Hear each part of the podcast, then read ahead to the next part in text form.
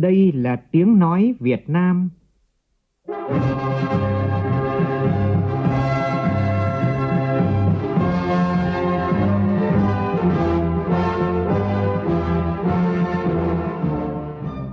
là tiếng nói Việt Nam,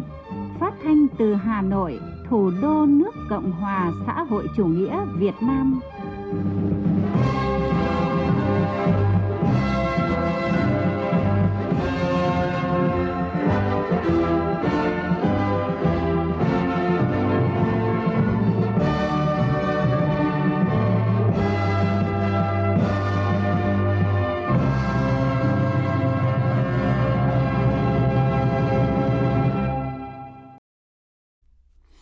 Biên tập viên Suy Quyền xin kính chào quý vị và các bạn. Mời quý vị và các bạn nghe chương trình Thời sự sáng nay, Chủ nhật ngày 30 tháng 5 năm 2021, tức ngày 19 tháng 4 năm Tân Sửu.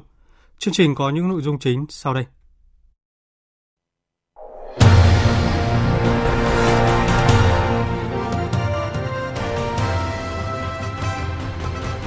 Cuộc bầu cử đại biểu Quốc hội khóa 15 và đại biểu Hội đồng Nhân dân các cấp nhiệm kỳ 2021-2026 thành công, tạo ra những bài học kinh nghiệm sâu sắc khi diễn ra trong tình hình dịch bệnh. Bộ Lao động Thương binh và Xã hội hỗ trợ tiền ăn cho trẻ em trong thời gian cách ly y tế tập trung. 5 tháng đầu năm, kim ngạch xuất khẩu hàng hóa của cả nước tăng hơn 30% so với cùng kỳ năm ngoái. Trong phần tin thế giới, Azerbaijan ủng hộ đề xuất của Nga về việc thành lập một ủy ban ba bên để giải quyết vấn đề với biên giới Armenia. Trong chương trình, biên tập viên Đài Tiếng Nói Việt Nam có bình luận nhan đề Sứ mệnh giảm nhiệt căng thẳng Trung Đông của Ngoại trưởng Mỹ.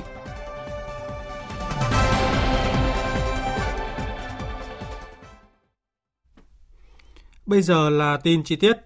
Thưa quý vị và các bạn, đến thời điểm này thì một số địa phương đã có kết quả cuộc bầu cử đại biểu Quốc hội khóa 15 và đại biểu Hội đồng Nhân dân các cấp nhiệm kỳ 2021-2026. Tin của phóng viên Đài Tiếng Nói Việt Nam thường trú tại các khu vực.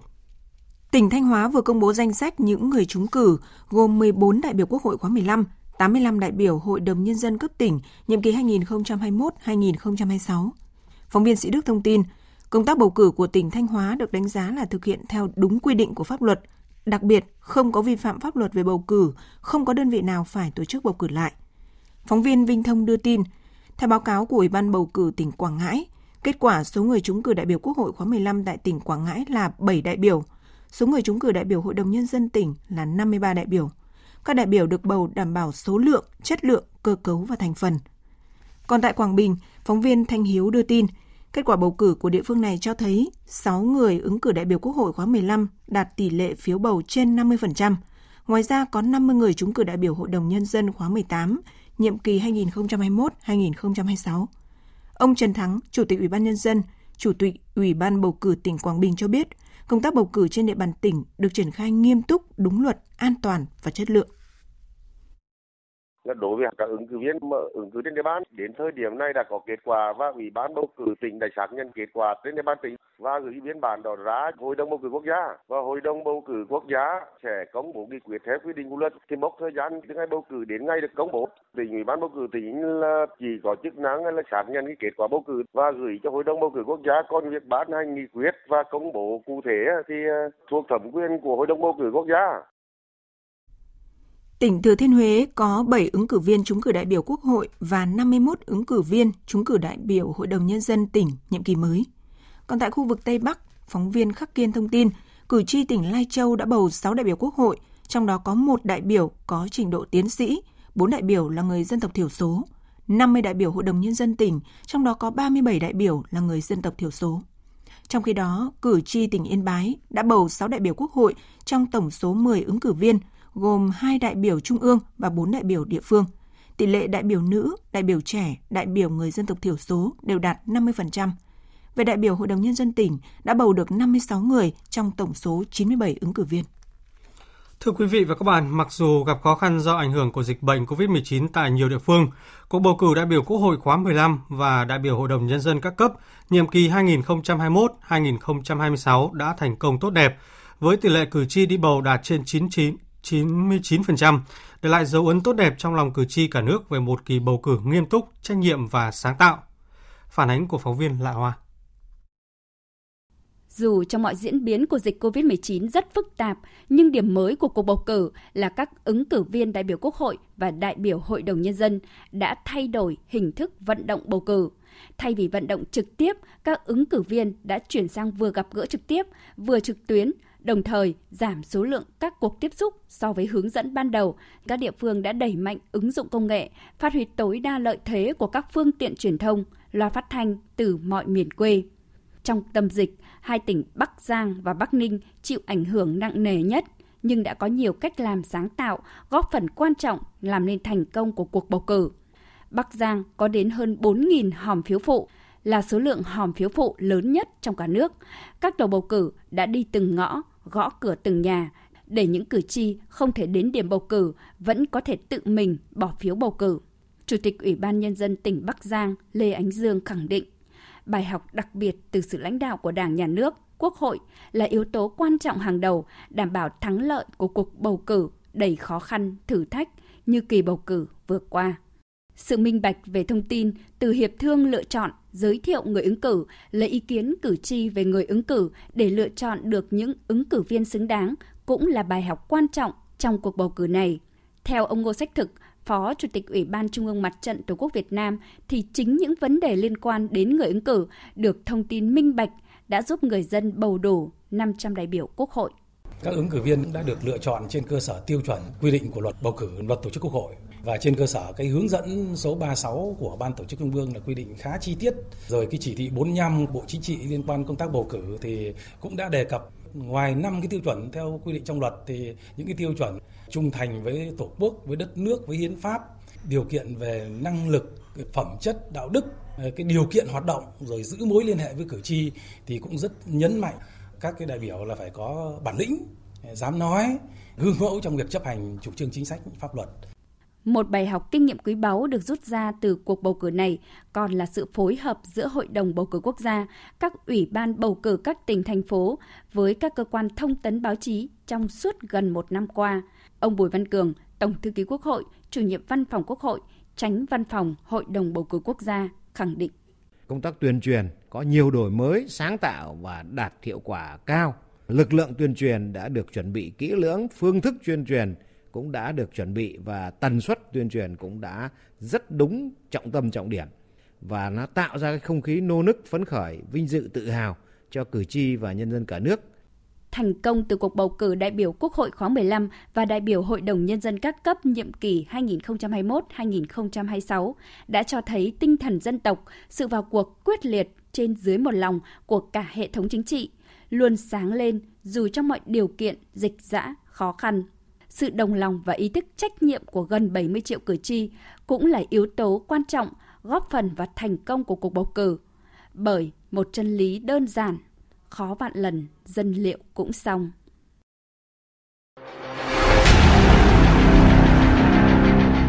Đẩy lùi COVID-19, bảo vệ mình là bảo vệ cộng đồng.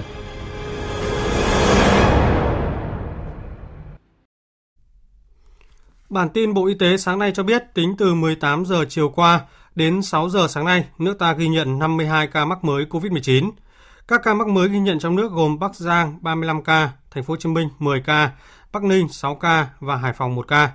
Như vậy, số lượng ca mắc mới tính từ ngày 27 tháng 4 đến nay là 3.836 ca. Có 10 tỉnh là Yên Bái, Quảng Ngãi, Đồng Nai, Nghệ An, Quảng Ninh, Quảng Nam, Quảng Trị, Thừa Thiên Huế, Đắk Lắk và Nam Định đã qua 14 ngày không ghi nhận trường hợp mắc mới. Trước diễn biến của dịch COVID-19 thì nhiều địa phương đã tăng cường công tác phòng chống dịch bệnh. Lực lượng chức năng quận Tây Hồ, thành phố Hà Nội vừa phong tỏa tạm thời khách sạn Fraser Suite số 51 đường Xuân Diệu, phường Quảng An, quận Tây Hồ. Riêng tầng 17 thực hiện cách ly y tế từ 17 giờ ngày 29 tháng 5 đến 17 giờ ngày 18 tháng 6 năm nay. Do có ca dương tính với SARS-CoV-2 là người Nhật Bản, Hiện ca dương tính này đang chờ kết quả khẳng định. Liên quan đến trường hợp dương tính với SARS-CoV-2 là nhân viên văn thư tại trường Trung học phổ thông Ngô Quyền, thành Ủy ban nhân dân quận Lê Trân thành phố Hải Phòng đã xác định được 28 trường hợp F1 và phong tỏa y tế khu dân cư thuộc các lô 16, 17, 20, 21, Lâm Tường, phường Hồ Nam với 43 hộ dân, 133 nhân khẩu. Đây là khu vực gia đình ca bệnh sinh sống. Còn tại Hải Dương vào chiều qua, thành phố Hải Dương đã quyết định tạm dừng hoạt động chợ an ninh thuộc phường Quang Trung.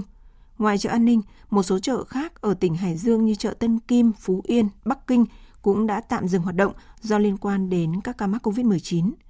Kể từ hôm nay, tỉnh Quảng Ngãi sẽ áp dụng biện pháp cách ly tại nhà 21 ngày đối với tất cả những người từ thành phố Hồ Chí Minh đến Quảng Ngãi, trừ các trường hợp cách ly khác theo hướng dẫn của Bộ Y tế.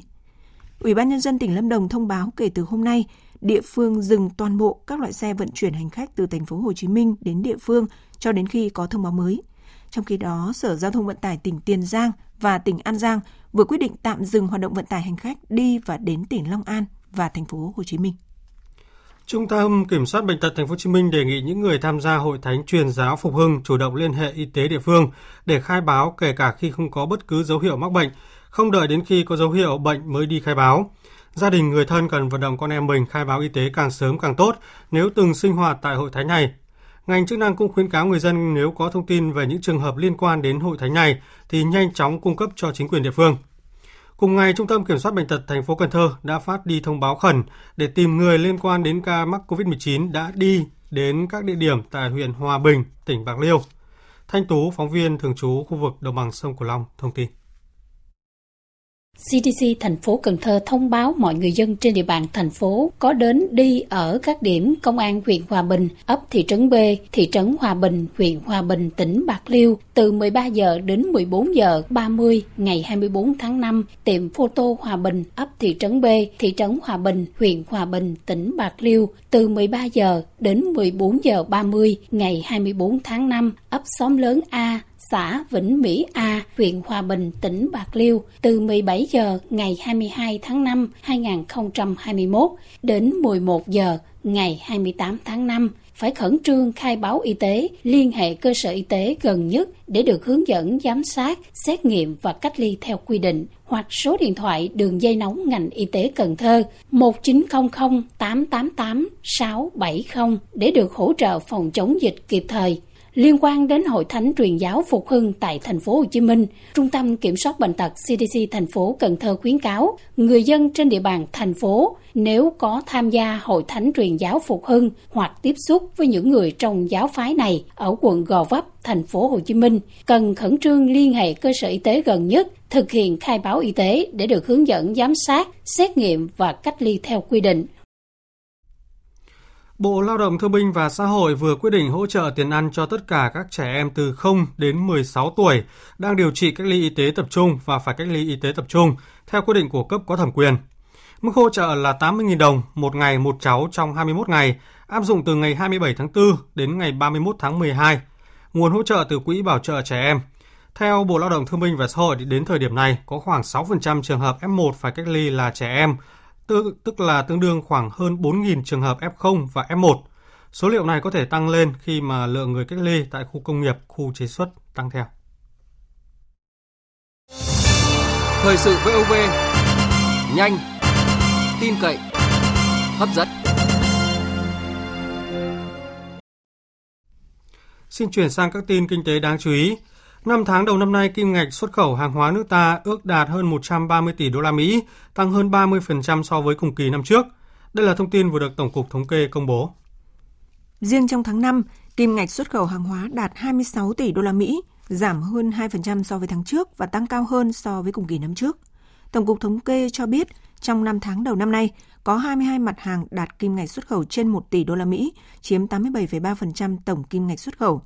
Cán cân thương mại hàng hóa tháng 5 cả nước ước tính nhập siêu 2 tỷ đô la Mỹ.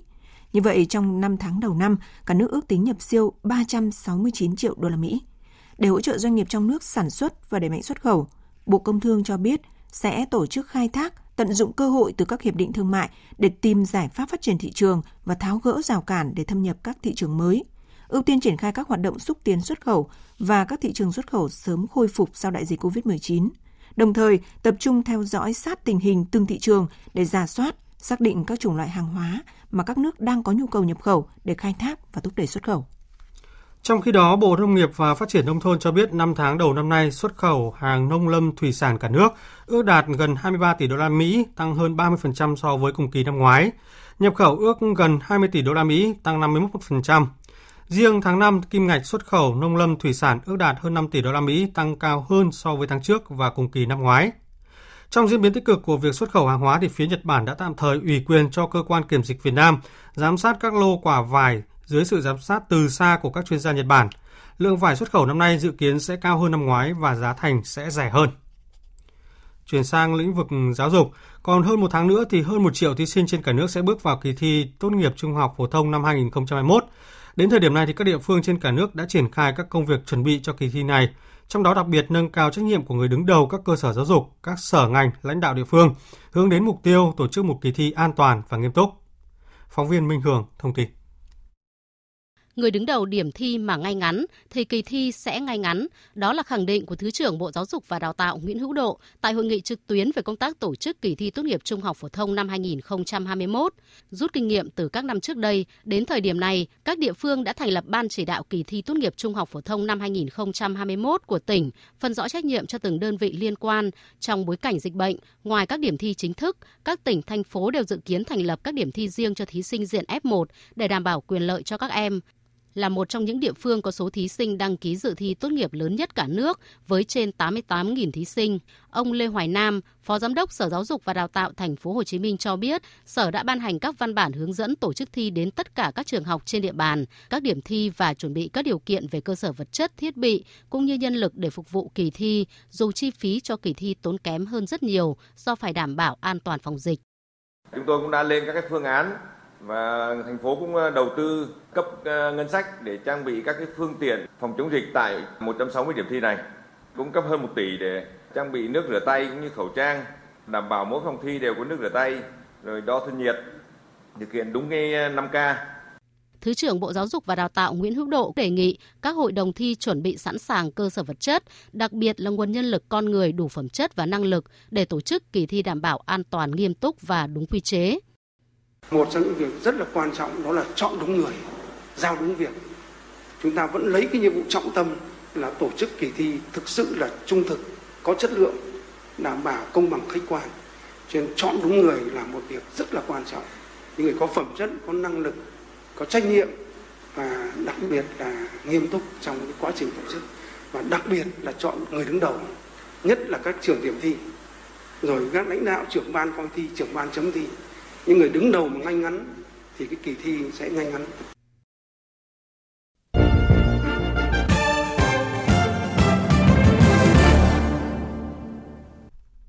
Xin chuyển sang phần tin thế giới. Phát biểu tại cuộc họp của Hội đồng những người đứng đầu chính phủ các quốc gia thành viên cộng đồng các quốc gia độc lập SNG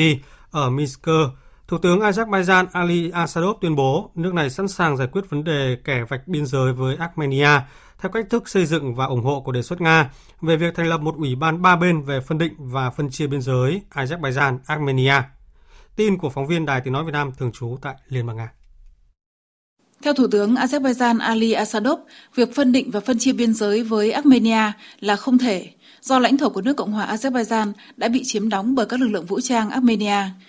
Giờ đây, sau khi kết thúc chiến tranh, Azerbaijan đã bắt đầu thiết lập cơ sở hạ tầng biên giới hoàn toàn sẵn sàng và sẽ giải quyết vấn đề kẻ vạch biên giới với Armenia theo cách thức xây dựng. Ông nhấn mạnh về vấn đề này, Baku ủng hộ đề xuất của phía Nga về việc thành lập một ủy ban ba bên thích hợp về phân định và phân chia biên giới giữa Azerbaijan và Armenia. Người đứng đầu chính phủ Azerbaijan cũng lưu ý rằng đất nước của ông cam kết tiến tới quá trình bình thường hóa tình hình và giải quyết mọi khác biệt bằng biện pháp ngoại giao trong bối cảnh thực hiện một cách thiện trí các quy định của tuyên bố ba bên ngày 9 tháng 11 năm 2020 và ngày 11 tháng 1 năm 2021. Tình hình ở biên giới Armenia-Azerbaijan vẫn căng thẳng kể từ ngày 12 tháng 5. Đại diện hãng hàng không quốc gia Belarus Belavia vừa lên án quyết định gần đây của nhiều quốc gia trong Liên minh châu Âu EU về việc áp đặt các hạn chế không phận đối với hãng hàng không này sau vụ máy bay của Ryanair bị ép hạ cánh ở Minsk, Belarus. Trên trang cá nhân Facebook, giám đốc Belavia Igor Serginet chỉ trích gay gắt việc các chính phủ châu Âu áp đặt các lệnh hạn chế trước khi tổ chức hàng không dân dụng quốc tế điều tra vụ việc. Gã khổng lồ công nghệ thông tin của Mỹ Microsoft vừa cho biết một nhóm có nguồn gốc từ Nga đã tiến hành các cuộc tấn công mạng nhằm vào các cơ quan chính phủ và các tổ chức ở ít nhất 24 quốc gia trên thế giới bao gồm cả Mỹ. Microsoft xác định nhóm thực hiện một loạt các vụ tấn công mạng này là nhóm Loberium, cũng được cho là thủ phạm của các tấn, cuộc tấn công hồi năm ngoái nhằm vào Bộ Ngoại giao Mỹ và các tổ chức khác. Quý vị và các bạn đang nghe chương trình Thời sự sáng của Đài Tiếng Nói Việt Nam. Tiếp theo chương trình là một số thông tin thể thao đáng chú ý.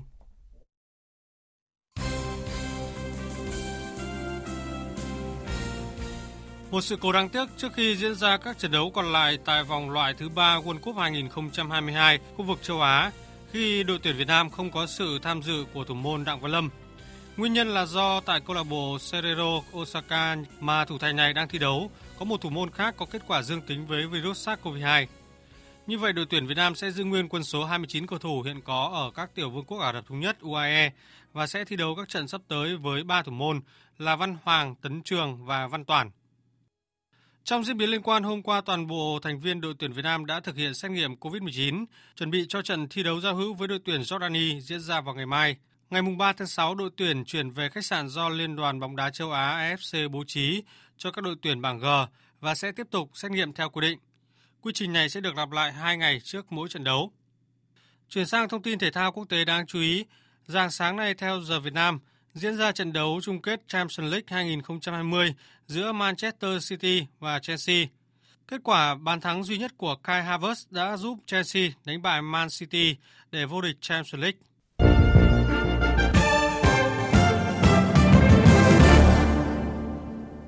Thưa quý vị và các bạn, Ngoại trưởng Mỹ Antony Blinken vừa kết thúc chuyến công du đầu tiên tới khu vực Trung Đông, diễn ra ngay sau khi Israel và phong trào Hồi giáo vũ trang Hamas của Palestine đạt được thỏa thuận ngừng bắn, chấm dứt 11 ngày chiến sự ở giải Gaza. Chuyến thăm với các hoạt động ngoại giao con thoi cùng những cuộc tiếp xúc giữa Ngoại trưởng Blinken với các nhà lãnh đạo của Israel, Palestine, Ai Cập và Jordani đã cho thấy nỗ lực của chính quyền Tổng thống Mỹ Joe Biden trong việc đưa nước này trở lại vị trí trung tâm trong vai trò trung gian cho tiến trình hòa bình Trung Đông. Bình luận của biên tập viên Quỳnh Hoa với nhan đề Sứ mệnh giảm nhiệt căng thẳng Trung Đông của Ngoại trưởng Mỹ qua sự thể hiện của phát thanh viên Hồng Huệ. Mời quý vị và các bạn cùng nghe. Cam kết huy động hỗ trợ nhằm tái thiết giải Gaza như một phần của các nỗ lực thúc đẩy lệnh ngừng bắn giữa Israel và phong trào Hồi giáo vũ trang Hamas của Palestine và tái khẳng định ủng hộ giải pháp hai nhà nước nhằm giải quyết cuộc xung đột Israel-Palestine nếu các điều kiện thích hợp được đáp ứng. Đó là thông điệp của Ngoại trưởng Mỹ Antony Blinken trong chuyến công du đầu tiên tới khu vực Trung Đông kéo dài 4 ngày qua. Ngoài mục tiêu cấp bách là đảm bảo lệnh ngừng bắn mong manh giữa Israel và phong trào Hamas được tôn trọng, chuyến đi của Ngoại trưởng Mỹ còn thúc đẩy hợp tác với các đối tác trong khu vực, đảm bảo cho nỗ lực hợp tác quốc tế nhằm tái thiết khu vực đã bị tàn phá nghiêm trọng do cuộc giao tranh kéo dài 11 ngày và đưa cuộc sống của người dân trở lại trạng thái bình thường. Với sứ mệnh giảm nhiệt căng thẳng Trung Đông, chuyến công du lần này của Ngoại trưởng Mỹ Blinken đã thể hiện rõ lập trường được xem là cân bằng của chính quyền Tổng thống Biden. Đó là một mặt khẳng định lại cam kết kiên quyết của Mỹ ủng hộ an ninh cho Israel. Nhưng mặt khác cũng nhấn mạnh mong muốn xây dựng lại quan hệ giữa Mỹ với người dân và lãnh đạo Palestine sau nhiều năm không được chú trọng. Rõ ràng, cách tiếp cận này của Tổng thống Joe Biden rất khác so với người tiền nhiệm Donald Trump đối với tiến trình hòa bình Trung Đông. Dưới thời cựu Tổng thống Donald Trump, Mỹ đã công bố thỏa thuận thế kỷ về cuộc xung đột Israel-Palestine, trong đó bật đèn xanh cho Israel sáp nhập vùng đất ở bờ Tây bị chiếm đóng – cũng như công nhận Jerusalem là thủ đô của Israel. Mỹ cũng nhiều lần gây sức ép để buộc Palestine chấp thuận kế hoạch hòa bình của Washington và quay lại bàn đàm phán với Israel, nhưng ngừng giải ngân khoản viện trợ cho Palestine và đóng cửa Tổ chức Giải phóng Palestine PLO tại Washington. Tuy nhiên, kể từ khi Tổng thống Joe Biden nhậm chức, chính quyền mới tại Mỹ đã tích cực tìm kiếm một giải pháp thông qua các kênh ngoại giao và liên lạc cho xung đột giữa Israel và Palestine, với tuyên bố rằng cả người Israel và Palestine đều có quyền được sống trong hòa bình và ổn định. Điều này được thể hiện rõ qua một loạt động thái của Washington khi tình trạng bạo lực leo thang ở giải Gaza. Mỹ đã tiến hành nhiều cuộc tiếp xúc với lãnh đạo hàng đầu của Israel, Palestine và cả đối tác ở Trung Đông, như các cuộc điện đàm giữa ông Blinken với người đồng cấp Ai Cập, Ả Rập Xê Út, Qatar nhằm thúc đẩy một phản ứng trong khu vực để tìm cách vãn hồi hòa bình.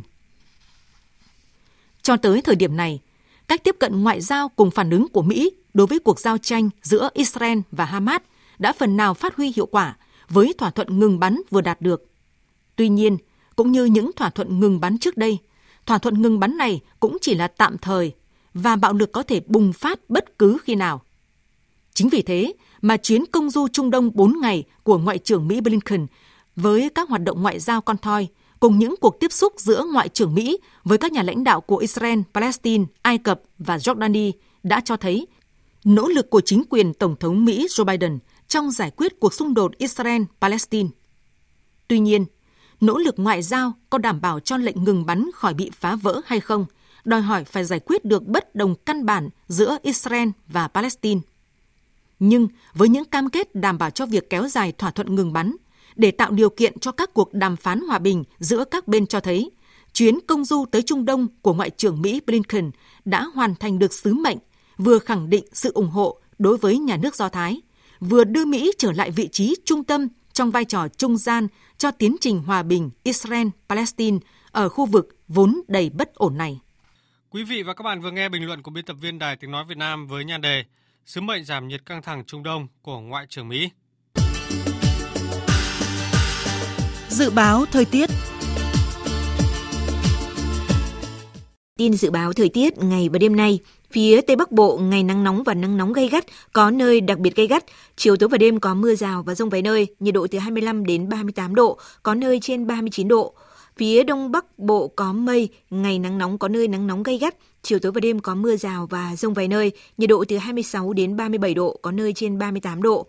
Các tỉnh từ Thanh Hóa đến Thừa Thiên Huế ngày nắng nóng và nắng nóng gay gắt, có nơi đặc biệt gay gắt. Chiều tối và đêm có mưa rào và rông vài nơi, nhiệt độ từ 26 đến 38 độ, có nơi trên 39 độ. Khu vực từ Đà Nẵng đến Bình Thuận ngày nắng, riêng phía Bắc có nắng nóng và nắng nóng gay gắt, có nơi đặc biệt gay gắt. Chiều tối và đêm có mưa rào và rông vài nơi.